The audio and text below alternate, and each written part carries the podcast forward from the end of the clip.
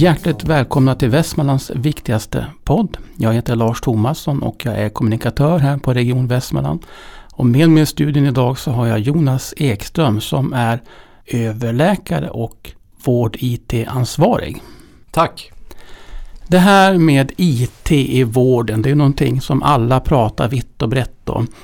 Det är ju inte länge sedan vi bara hade papper i sjukvården. Mm. Ja, det stämmer. Det är ju sedan tjugohundraåtta vi har haft ett sammanhållet journalsystem i sjukhusvården i Västmanland. Innan dess var det till stora delar papper. Vi hade en del system för till exempel remisser och svar, men i övrigt så fördes journalen i stort sett bara på papper. Och det fanns ju fördelar med det förstås, men också väldigt många nackdelar. Vad var nackdelarna?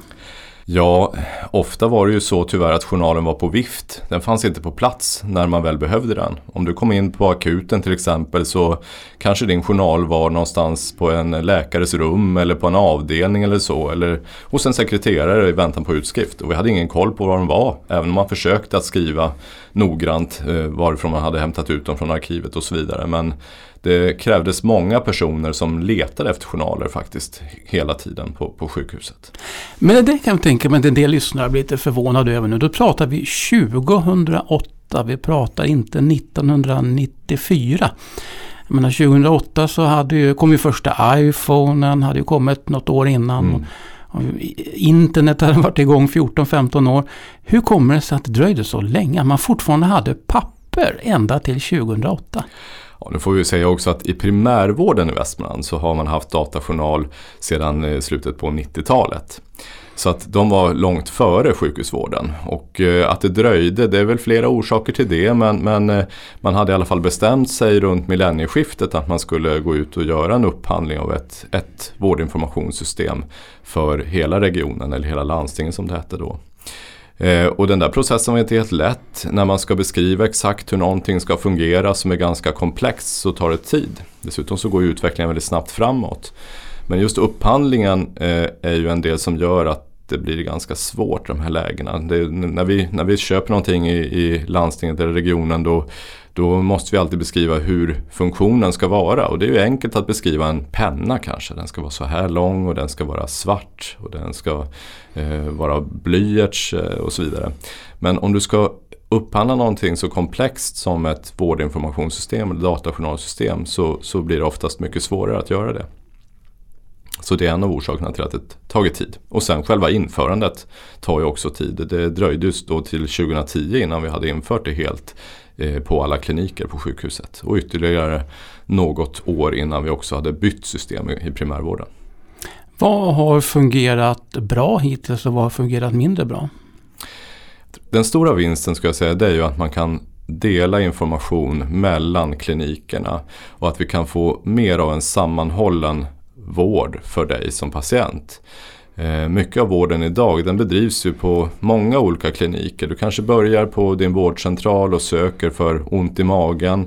Du remitteras för en undersökning som visar sig att det fanns en tumör i tarmen. Du skickas sen vidare till någon klinik för att utreda detta. Man har en behandlingskonferens där man konstaterar att det, att det var cancer och sen inleder man behandling som kan ske på flera olika kliniker och också utanför regionen. Och hela den här samordningen och också att information kring då ditt, ditt sjukdomstillstånd kan följa dig bättre nu än tidigare. Det skulle jag säga är den stora vinsten.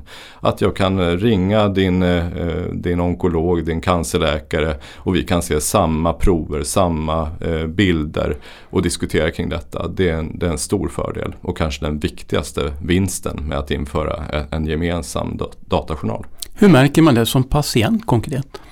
Ja, förhoppningsvis att vi vet lite mer om dig redan när du kommer, att vi är mer förberedda och att vi kan ge svar på frågor som du har utan att vi befinner oss precis där på den kliniken där, där, där informationen skapades. Men sedan så, så är ju en av nackdelarna, de svårigheter vi har med, med datajournalsystemet, det är ju också att det blir väldigt, väldigt mycket information. Och hur hittar vi snabbt då den information vi behöver? För det är förstås så att eh, Det är eh, inte all information som är viktig vid alla tidpunkter. Eh, och just nu så är fortfarande journalinformationen strukturerad mycket utefter på vilken klinik du har varit. Men det mer intressanta är ju egentligen vad har man behandlat där du har varit? Är det så att vi har eh, givit en behandling för din diabetes på vårdcentralen och sen på akutmottagningen och sen på en avdelning på sjukhuset, så vore det mycket smidigare om vi kunde få se informationen trådad just utifrån eh, ditt, ditt hälsoproblem, i det här fallet diabetes, än att vi måste se det utifrån varje klinik och varje enhet. Så, så det finns alltså inget intern Google i det här systemet? Jag kan skriva in Nisse Karlsson sjuttiosex diabetes? Nej, alltså för det första så kan vi ju inte helt fritt titta på alla patienter, utan man kan, den enda eh, information man kan titta på, det är ju den patient som jag har en vårdrelation med. Det är viktigt att säga också. Många tänker kanske att oj, oj, hur öppet är det här nu då? Det, det är inte så, utan det är de personer som är inblandade i din vård som har rätt att ta del av, av journalinformationen. Eh, och eh, sen, ja, Google-funktionalitet sen i din journal, det finns inte så bra som vi skulle önska. Det här är faktiskt något som, som många önskar. Det kommer en uppgradering här nu om eh, nästa vecka faktiskt, så uppgraderar vi vårt journalsystem, och eh, därefter så kommer det finnas en, en viss googlingsmöjlighet i journalen, så att det kan bli lite lättare för, för din eh, vårdpersonal att, att hitta det den söker. Men man kan väl tänka att det här är, handlar om att balansera två sidor. Dels att man vill ha det så effektivt och funktionellt som möjligt och så bra för patienten som möjligt. Och samtidigt att man måste då ta hänsyn till väldigt stark sekretess. Men vi har ju ett antal skandaler i Sverige, till exempel när var Anna Lind, när hon mm. hade blivit skjuten, och folk gick in och tittade på mm. hennes journal trots att de egentligen inte hade med henne att göra som patient. Ja, alltså andra anställda inom sjukhuset. Mm. Det är helt rätt, och vi har ju ett dels automatiserat system för loggkontroller som automatiskt kan se om du till exempel har varit inne på, på personer som du har en släktrelation med eller bor nära och så vidare. Sen görs det också eh, manuella loggranskningar därutöver, och i vissa fall också då riktade loggranskningar om man vet att det är någon särskilt intressant person kanske som varit inne. Och det här, det här tar vi väldigt, väldigt allvarligt på, och det här är något man också vet att det granskas och följs upp. Så att jag skulle säga att man är väldigt försiktig. Kanske vissa gånger så är man som vårdpersonal för försiktig, för man tänker att oj, oj, kan jag gå in i journalen? Ja, du jobbar ju faktiskt med patienten, du ska ge patienten bästa möjliga vård, och då är du skyldig att faktiskt se till att du är informerad, och ibland är man lite för rädd. Men i övriga fall så är det grund för avsked, men jag förstår saken. Eller? Så är det, och, och det, det har hänt vid några tillfällen. Vi har drivit något också till, till, till rättegång faktiskt. Ja. Mm. Om du skulle beskriva dina arbetsuppgifter nu, vad gör du? När det gäller... ja, när det gäller vård-I T-frågorna. Ja. Jag, jag brukar säga att min, mitt uppdrag är ju så till att eh, vårdpersonalen får bästa möjliga funktioner i eh, sina elektroniska verktyg för att kunna vara så effektiva som möjligt och lägga så lite tid som möjligt på just administrationen och mer tid i kontakten med patienten. Och där skulle många säga att jag kanske inte har lyckats så bra, för att det är ju så att väldigt mycket tid läggs idag på administration inom eh, sjukvården. Och då tror jag man får skilja lite på administration. Vad är, vad är administration? Om jag är läkare till exempel, så lägger jag en hel del tid som inte är direkt när jag har patienten framför mig. Och då kan man fråga sig, är det all den tid jag lägger där jag inte har patienten direkt framför mig, är all den tiden dålig? Ja, det behöver den ju inte vara, om det är så att jag gör någonting som är värdeskapande för dig som patient. Och det handlar ju om till exempel att om du har varit hos mig för att du har haft ont i magen och jag har beställt massa prover och röntgenundersökningar som en del av en utredning, så kommer de här svaren in. Och då måste jag någonstans ha lite tid att titta på de här svaren, tänka lite grann, kanske diskutera med kollegor på min klinik eller andra kliniker och fundera över, okej, okay, vet jag nu vad som är felet på dig? Vet jag vad jag ska göra härnäst? Innan jag kontaktar dig. Och då kanske jag kontaktar dig genom att skriva ett brev eller skicka ett meddelande på elva sjuttiosju. Hittills har vi inte haft någon direktkontakt du och jag, och vi har inte suttit framför varandra. Men jag har gjort massa saker som rimligen har varit värdeskapande för dig. Men sen finns det ju då den andra delen av administrationen i vården. Det här tunga träsket med sirap som man ska vada igenom bara för att få saker gjorda som man måste göra. Men på grund av olika typer av administrativa hinder och system som inte fungerar så väl, så tar de uppgifterna allt mer tid. Och det är förstås den dåliga administrationen som ska försöka få väck så långt det går. Men du sa här att din utgångspunkt var personalen, men patienterna och invånarna, hur kommer de med i bilden? Hur ser ni på deras behov för att få För det kan man ju känna ibland när man kontaktar vården. Att, ja men herregud, det här kunde jag ha gjort mycket smidigare.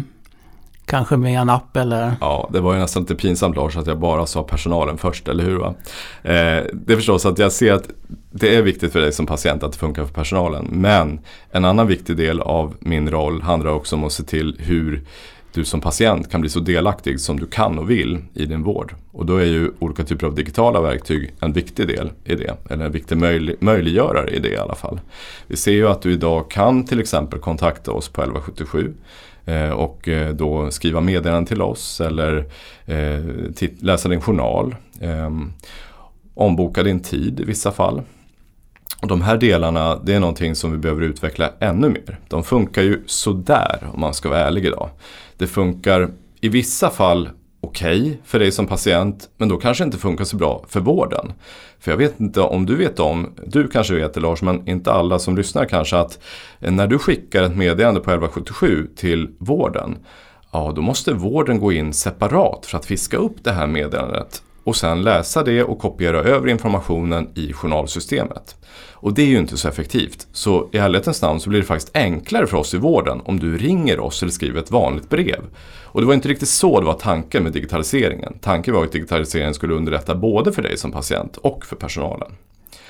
Men tittar vi på någon tjänst som fungerar bra så är det till exempel av omboka tid. Där vi har då vår tidbok kopplat direkt från journalsystemet till elva sjuttiosju. Så när du gör din avbokning eller ombokning i webbtidboken, då sker det faktiskt direkt i journalsystemet. Och då sparar vi ju ett telefonsamtal där du ska sitta i kö till oss och säga att jag vill avboka eller omboka tiden. Utan du gör det själv och du kanske lättare hittar en tid som passar just dig också. Men ursäkta nu det här med att man inte då skulle kunna skicka sina uppgifter och sen att de förs in i journalsystemet. Är inte det bara en enkel programmeringsfråga, säger jag som total lekman och nollan eller programmering och datorer?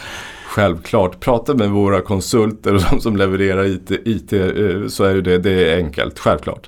Nu kan man säga att det, det, är, ju, eh, det är ju tjänster då som levereras via elva sjuttiosju som, som är nationella tjänster där vi alla regioner i, i Sverige och nu även kommunerna gemensamt äger Inera då, som är det företag som levererar tjänsterna via elva sjuttiosju. Och det krävs ju då att vi är helt överens om vad som ska göras och hur det ska göras. Och faktum var att när man skapade tjänsten för meddelande så fanns det inte kravställning på att det skulle gå att integrera till journalsystemen. Men det är något vi tittar på nu för att se hur vi kan fixa det. För det är förstås självklart att det måste funka på det sättet. Och då tänker jag det här då när det gäller invånarna och patienterna. Vi kommer ju inte ifrån det här med nätläkare då, Jonas. Det här mm. med Kry och din doktor och så vidare. Precis. Ja, men jag kommer ihåg själv förra året så åkte jag ju på världens värsta allergi. Det är sällan det händer, men för en, första gången någonsin var jag tvungen faktiskt att ha receptbelagd medicin. Mm. Och min vårdcentral i Bro där jag bor, där skulle det ta tre, fyra dagar innan jag fick träffa en läkare. Så jag ringde då en av nätläkarna och sen så hade jag ju mitt recept, ja, precis på en gång. Mm. Men det finns ju också mycket kritik mot nätläkarna. Man säger att de då tar resurser från vården och att det är någon slags eh, gräddfil, en lyxfil. Va, vad är din uppfattning om nätläkeriet och hur ska vi förhålla oss till det? Alltså det, det finns aspekter av det som är bra, eh, som pressar på innovation och som tänker i lite andra banor hur vi kan hjälpa dig som patient på ett bra och effektivt sätt. Men sen är det också väldigt stora problem med nuvarande modell för hur det här finansieras. För de, man kanske inte vet om, om man lyssnar på det här, att när du får vård på din vårdcentral så får vårdcentralen en väldigt, väldigt liten ersättning för själva besöket. Den stora ersättningen får man för att du är listad på din vårdcentral. För att de ska ta hand om alla dina hälsoproblem. Eh, nätläkarna, de går på vad vi kallar för utomlänsavtal, att, eller avtalet mellan regioner, och det är styckeprisersättning. Så att när Kry eller min doktor eh, svarar, eller, eh, ja, svarar på ditt, din fråga via appen, eh, så då får de per automatik eh, sexhundrafemtio kronor. Nu är det här sänkt till fyrahundrafemtio kronor. Men de får ett stycke ersättning för varje kontakt. Och det får inte vårdcentralen. Om vårdcentralen svarar i telefon så får de ingenting. Och videobesök Det eh, har vi ju väldigt, väldigt lite av ännu, och det, det genererar en väldigt, väldigt liten besöksersättning generellt, oavsett om det är ett videobesök eller ett vanligt besök. För att tanken är ju inte kanske att vi ska stimulera produktion av besök som sådant. Eh, utan vi vill ju på något sätt stimulera till att vi gör saker så att du håller dig frisk eh, på effektivaste sätt. Om man tänker utifrån en skattebetalarperspektiv. Men det här är ju det, det, det är inte helt lätt att sy ihop en ersättningsmodell som funkar för allt. För det är förstås att får man ersättning för besök, då blir det lätt att få kontakt oftast som patient. Men det kan ju då ske på bekostnad av att de svårast sjuka patienterna som kanske skulle behövts mest vård inte får vård. För det är ju sällan då kanske åttiofemåriga Bertil som inte har en iPhone och har både hjärtsvikt och lätt demens som kontaktar Kry eller Min Doktor. Utan som någon som jag. Ja, precis. Det är oftast yngre, oftast hyfsat, hyfsat friska individer som kontaktar de här tjänsterna. Men det vi kan lära av dem, det är ju att dels så kan vård ibland bedrivas på annat sätt än bara fysiskt. Och att vi måste bli mycket mer patient- eller invånartillvända. Vården kan ibland vara lite för fokuserad på att hålla patienter borta. Och det tror jag inte är så bra. Men man får ju en känsla av här att utvecklingen går så fort så det är svårt att hinna med. Särskilt då för kanske offentlig sektor överlag. Ja, eh, det beror ju lite grann på vad som driver utvecklingen. Det är förstås att hade det inte varit styckeprisersättning på de här tjänsterna, eh, då hade de kanske inte funnits. Eh, det vill säga det fanns ekonomiska drivkrafter för att starta företag som Kry och Min Doktor et cetera. Men sen kan vi ju se då, hur kan vi använda de här? Vi vill ju på något sätt att, det ska, att vi ska ha bra tjänster för dig som är eh, invånare i Västmanland, patient i Västmanland. Och kan vi då köpa sådana här tjänster eller köpa teknologin som används och fylla dem med vårt eget innehåll, så kan det vara så att vi då får ett redskap till för att kunna ge dig vård. Nu tittar vi också på, vi har ju piloter som pågår just nu i Västmanland med just videobesök, och det ser vi ju kan funkar för vissa åkommor. Man måste fundera här då, när tillför video så mycket? Eh, det, det är ju, när tillför det mer än telefonsamtal? Ja, det kan förstås vara att vi får en lite bättre närvarokänsla i samtalet när vi har video. Eh, men eh, sen, sen är det ju lite mer begränsat vid vilka tillstånd man faktiskt inte behöver klämma och känna på dig som läkare eller annan vårdpersonal. Jag tänker spontant hur du kommer, men titta så det här utslaget ser ut. Ibland kan det funka. Sen är det ofta så att när man vill bedöma hudåkommorna så har man oftast då en, ett vad man kallar för dermatoskop, där man kan i mer bättre förstoring och med speciellt ljus titta på de här hudåkommorna eh, och utslagen för att, för att närmare kunna kategorisera till exempel födelsemärken och sånt. Men visst, ibland så kan det vara fullt tillräckligt med dem, den kvalitet man får via en mobiltelefon att säga, men titta det här, det här ser faktiskt ut som bältros till exempel, och utifrån det du beskriver. Och då kanske du slipper uppsöka en fysisk plats. Men sen har vi ju det här med hälsoappar också. Det finns ju var och varannan smartphone. Du kan ladda ner olika appar som kan kolla ja, allt från puls till allt möjligt.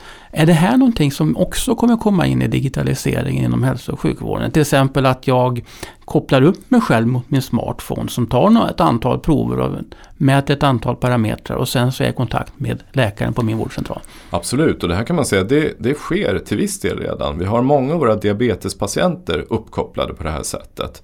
De har eh, blodsockermätare som de har kopplat till sin smartphone, och eh, de kan sedan eh, koppla upp den eller så att den levererar värden så att läkaren eller sköterskan på sjukhuset eller vårdcentralen kan se dina blodsockervärden samtidigt i realtid, och då ringa dig och diskutera hur man bäst justerar insulinet till exempel. Så det förekommer.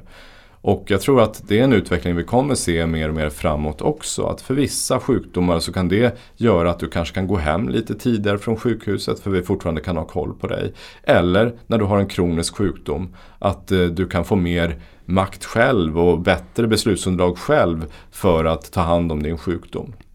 Tror du vi kommer se någon helt digital vårdcentral i Västmanland i framtiden?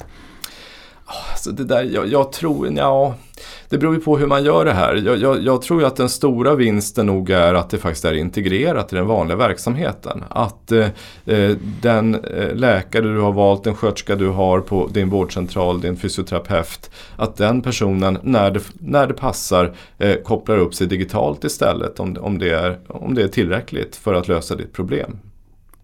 Hur flexibla är systemen? För jag förstår ju att många av de system vi har används ju också av andra regioner. Hur mycket kan vi göra själva för att utveckla olika I T-lösningar här i Västmanland?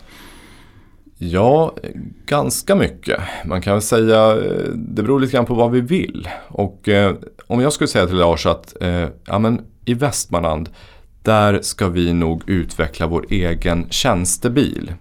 Vi tycker inte att någon av de tillgängliga bilarna på marknaden är liksom tillräckligt bra, utan vi ska bygga en bil från scratch i Västmanland.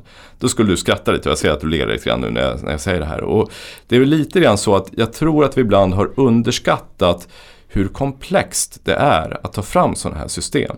Vi kan titta på andra välkända eh, dataprogram som Word och Excel och sådana saker.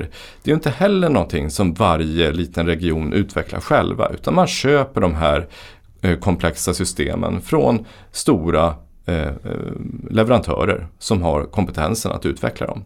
Men å andra sidan så är det väldigt flexibla produkter som du kan använda på väldigt många olika sätt.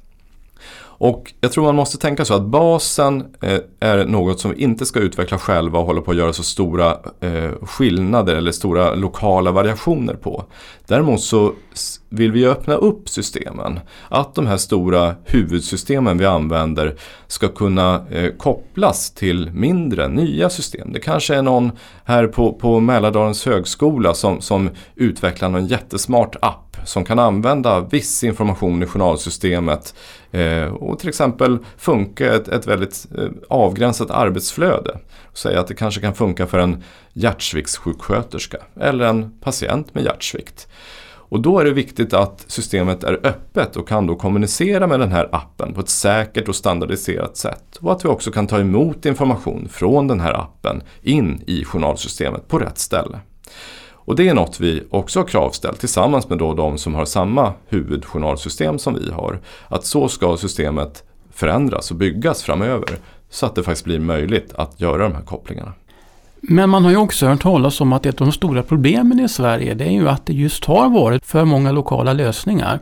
Jag hittade här en skrift från expertgruppen för studier i offentlig ekonomi, förkortat E S O. Där de skriver att en lika central del är att landstingen förbättrar sitt nationella samarbete i frågor där onödig byråkrati sätter käppar i hjulet. Offentlig sektor borde lägga ännu mer kraft på att få en gemensam teknisk infrastruktur på plats som är kompatibel över hela landet. På så vis skapas bättre förutsättningar för entreprenörer att skapa nya innovativa tjänster som inte riskerar att få rött kort vid regiongränsen. Mm. Ja, man kan ju bara hålla med om det, och det görs ju faktiskt till viss del. Kanske inte i den hastighet man skulle önska. Men eh, vi har ju då just på nationell nivå beslutat om, om vissa eh, sådana här standarder för hur vi ska utbyta information. Och eh, det finns ju till exempel då nationell, eh, den nationella tjänsteplattformen där vi då kopplar system som till exempel eh, nationell patientöversikt som bygger på att vi kan läsa och aggregera information från flera olika journalsystem och visa upp den på ett ställe. Men eh, det kommer ju krävas att man ännu tydligare bestämmer sig för ja, men vilket format ska till exempel en tidbokning ha. Eh, du kan ju välja olika typer av eh, kalenderappar eh, i din telefon, men du kan fortfarande koppla dem till samma kalendertjänst så att säga. Och lite så får man tänka i sjukvården också, att vi måste enas om de här formaten på olika informationsobjekt så att det blir utbytbart mellan olika system.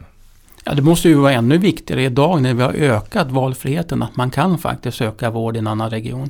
Ja, så är det. Samtidigt får vi ha klart för oss att eh, huvuddelen av vården produceras fortfarande i inom regionen, och för de, de allra flesta patienter får huvuddelen av sin vård inom regionen. Och därför är det ännu viktigare att vi ser till att den breda basen fungerar väldigt väl innan vi lägger allt för mycket pengar på den, den lilla toppen av pyramiden med informationsutbytet mellan olika regioner. Nu tänkte jag att vi skulle gå över till de här väldigt spännande och kanske i viss mån spekulativa frågorna som robotar och A I. Vad är på gång där? Vad tror du vi kan räkna in med inom de närmsta tio till femton åren? A I alltså står för artificiell intelligens. Man pratar ju då om att man skulle kunna ha olika system som själva gör olika undersökningar. Mm. Det har ju senast för några veckor sedan så stod det ju om någon A I som har lyckats ställa diagnos bättre än läkarna till och med. Mm. Det här är ett otroligt spännande område. Dock så känns det ju väldigt långt ifrån verksamheten på golvet, kan jag säga. Jag tror att många, om jag kommer ut och säger ja, men nu ska vi ha någonting med A I här och robotar, då suckar folk och himlar med ögonen och säger kan jag inte bara få det här att funka utan fyrtiofem klick liksom. Ja. Det, det är lite på den nivån. Men det här kommer att ske parallellt, tror jag. Det, det kommer, vi, vi, vi arbetar med att systemet i sig, eller systemen vi använder, ska vara enklare att använda och smidigare och mer automatisering och så vidare. Men parallellt så växer det här med A I, artificiell intelligens och robotar väldigt snabbt fram. Vi ser de, de första tillämpningsområdena, det kommer vara inom bildanalysområdet. Man kan säga att här blir det lite spin-off-effekter utifrån självkörande bilar. Man kan tycka, vad var det för koppling till vården? Ja, men det, det handlar om bildanalys. Och bildanalys är extremt viktigt om vi tittar inom patologiområdet. Alltså när man undersöker i mikroskop, celler och vävnader, vävnadsprover. Till exempel för att se, har du cancer och sådana sådana frågeställningar. Och det andra stora bildbehandlingsområdet vi har i vården, det är ju radiologi, alltså röntgenbilder. Och här finns det redan applikationer som kan hjälpa till då att räkna och markera sjukliga celler i mikroskopet. Att markera och följa till exempel tumörer i röntgenbilder mellan olika undersökningar som idag är tidsödande. Låt säga att vi gör en, en skiktröntgenundersökning av dina lungor när du precis har fått diagnosen lungcancer med metastaser, dottertumörer i lungorna. Och då finns det ett antal dottertumörer i lungorna och sen så börjar vi behandla och så gör vi en ny skiktröntgen om några månader och då vill vi se hur har de här eh, metastaserna och tumören utvecklats. Har de minskat eller ökat i storlek? Har de ökat eller minskat i antal? Och det här blir då väldigt, väldigt många bilder som man manuellt måste gå igenom och räkna och ha koll på. Och här finns det då programvara som nu kan lära sig att känna igen och förstå att den här tumören, den här metastasen här uppe i den övre delen av lungan på höger sida, det är samma nu. Och jag kan, den kan då beräkna volymen på det automatiskt till exempel. Det var ju en tv-serie för några år sedan som hette doktor House där huvudpersonen då var otroligt duktig på att ställa diagnoser. Han kunde mm. hitta diagnoser det ingen annan kom ens i närheten av. Mm. Och jag hörde någon säga att vad A I handlar om, där man skulle kunna få in något liknande som en doktor House i systemet som snabbt då skulle kunna söka igenom och säga men den här åkomman, det fanns ett liknande fall i England nittonhundranittionio och det behandlar man på det här, det här sättet. Och mm. då hade man den här, den här medicinen. Ja, jag är lite mer skeptisk till det. Det här kommer jag säkert fäta upp. Men jag tror att det kommer dröja längre innan, innan datorerna kommer bli lika bra på den kliniska diagnostiken på det sättet. För det beror också mycket på hur presenterar du dina symptom? Hur beskriver du det här? Och även om man kan tänka sig att man har väldigt mycket strukturerade formulär där du innan ett besök beskriver dina symptom och får massa frågor på det, så, så är det ändå förvånansvärt ofta när, när man sen pratar med patienten eh, öga mot öga så, så blir det ändå nyanser som man kan ha svårt att fånga upp.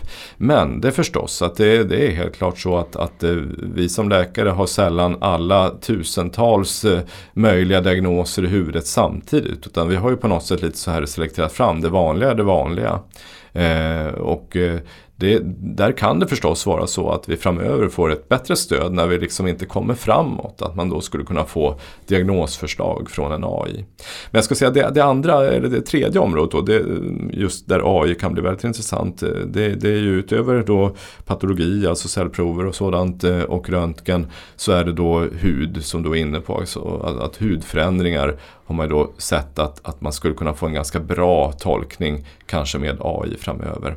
Och det skulle kunna snabba upp det här fr- frågan egentligen, eller svaret på frågan, är det här en, ett malignt melanom, alltså en farlig hudcancer, eller är det en ofarlig brun fläck? Och det skulle förstås vara väldigt bra.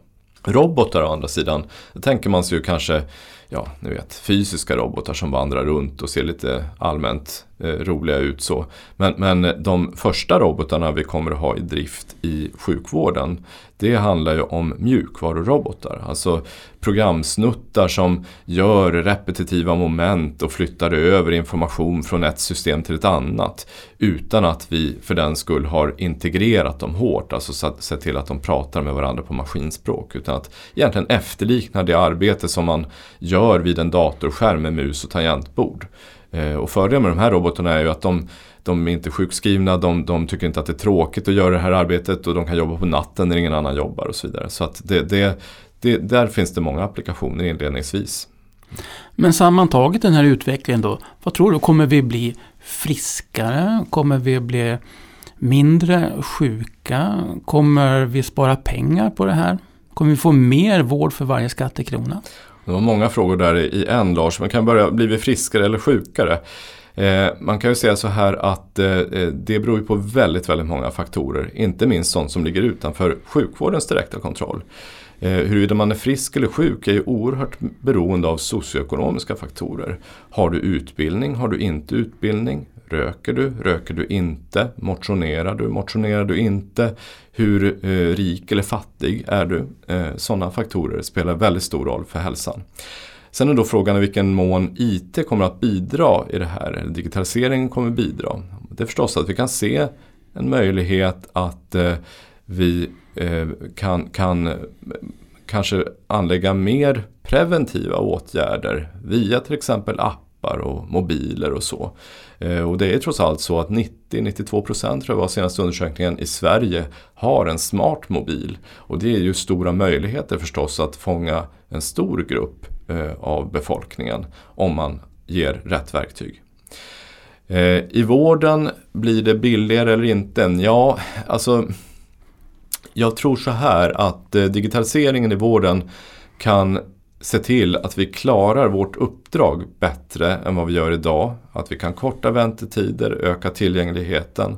Att vi kan också se till att vi inte behöver bli lika många fler som eh, vi skulle behöva vara om vi ska kunna ta höjd för den befolkningsökning vi ser. Och att vi lever allt längre. Vi har ju pratat lite grann om ålders, vad ska man säga, explosionen, att det blir allt fler som blir över åttiofem och så vidare. Och hur ska vi ta hand om dem? Och där kan ju digitalisering vara en möjlighet för att vi ska kunna bli effektivare helt enkelt. Vad har du på gång närmaste halvåret? Ja, om vi tittar lite inåt då, utifrån vårdens perspektiv, så närmaste halvåret här så, så eh, kommer vi driva ett eh, projekt som handlar om taligenkänning, det vill säga, eller röststyrning, där man direkt får in eh, text i systemet eh, och delvis kan styra det med rösten. Det ska så man som, som läkare ska man inte då behöva sitta och ha någon som dikterar, utan man pratar direkt och så får utskrivet? Ja, precis. Alltså, vi, kommer, vi kommer inte behöva någon som skriver ut den talade texten eh, i alla lägen. Sedan får vi säga så att det de medicinska sekreterarna gör idag är ju väldigt, väldigt många olika delar, där att skriva ut diktaten är en del av arbetet. Men det som är mycket, mycket viktigt och det som de också gör, det är ju till exempel att koda anteckningarna, det vill säga se det här besöket, vad gjorde man exakt vid det här besöket, vilka diagnoskoder ska sättas och åtgärdskoder et cetera. Och sen också ha koll på att uppföljning och planering blir bra och rätt. Så att, men just den här utskriftsdelen hoppas vi kunna kapa bort en del av i alla fall. Sen framöver här så hoppas vi att vi ska kunna lägga på ytterligare funktioner i den här appen, patientappen som vi har då, som just nu enbart innehåller möjligheten till videobesök i Västmanland. Vi hoppas att vi ska kunna lägga på fler funktioner där, där man då kan av- och omboka sin tid exempelvis i appen där. Och vi hoppas ju också att vi ska kunna rulla ut videobesöksfunktionaliteten lite bredare på de kliniker och i de verksamheter där vi ser att det kan vara något som kan skapa ett mervärde utöver en telefonkontakt och som kan ersätta i vissa fall då ett fysiskt besök. Avslutningsvis, om man tänker sig så här tio år framåt i tiden, vad tror du den absolut största skillnaden kommer vara utifrån ett digitaliseringsperspektiv? Och då tänker jag både som patient och som anställd i vården. Jag tror att vi har förflyttat oss långt vad det gäller patientdelaktigheten. Och det här är ju inte bara en digitaliseringsfråga ska jag säga, utan det är mycket en värderingsfråga också. Hur ser vi på förhållandet mellan hälso- och sjukvårdspersonal och dig som patient? Det har ju traditionellt sett varit ganska paternalistiskt där vi liksom säger till dig som patient så här ska du göra och så vidare. Och jag tror att det har blivit ännu mer jämlikt det förhållandet. Det, det förstås, du kommer ju inte som patient ha samma utbildning som vårdpersonalen, men du kommer kunna ta ett mycket större ansvar för din egen hälsa och eh, sjukvård. Det tror jag, det är en väldigt viktig förflyttning. För personalen så hoppas jag att vi har eh, ännu mer stöd som gör att du känner att du har den information du behöver i just den här situationen i mötet med patienten. Och att rutinmässiga, repetitiva, administrativa uppgifter har försvunnit. Och då leder ju den allra sista frågan. Kommer vi ha en pappersfri vård om tio år? Nästan. Nej, ja, ja, ja, jag skulle säga den, den är nästan pappersfri redan nu, så att ja, om tio år, ja. Slutprasslat med andra ord. Ja. Och med de orden så tackar jag Jonas Ekström som har varit med i studion i Västmanlands viktigaste podd. En podcast från Region Västmanland. På återhörande.